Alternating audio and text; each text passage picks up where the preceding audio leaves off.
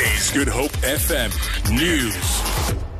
Deputy President Cyril Ramaphosa says a smear campaign against him represents an escalation of a dirty war against those working to restore the values, principles, and integrity of the African National Congress.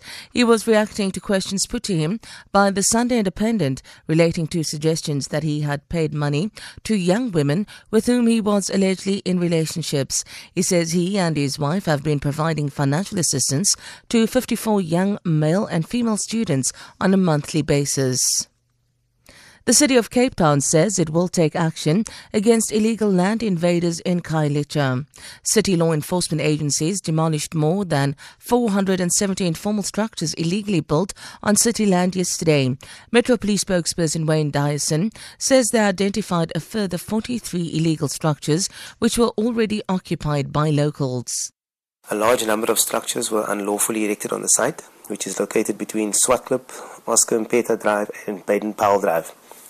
474 unoccupied structures were demolished, and 43 occupied structures were identified.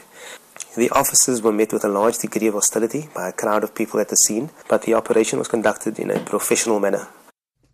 Law enforcement officials are investigating a collision between a car and a truck on Ottery Road near Philippi yesterday, which claimed the life of a seven month old baby. Four other people were seriously injured in the collision. The baby was found outside the vehicle and was declared dead on the scene. The other occupants in the car was treated on the scene and rushed to Groote Hospital. ER24 paramedics said the driver of the truck was not found on the scene.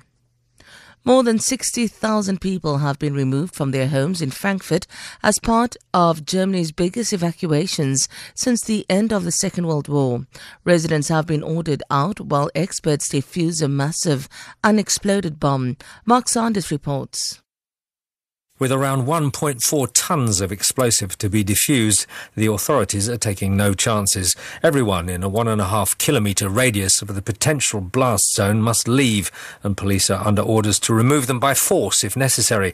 That includes staff and patients at two hospitals and a maternity clinic, 10 old people's homes, luxury hotels, even the Federal Bank. Buses are being laid on to take people away. Germany's Insurance Association has said it will honour household policies in this case if things go wrong. For Good Hope FM News, I'm Sandra Rosenberg.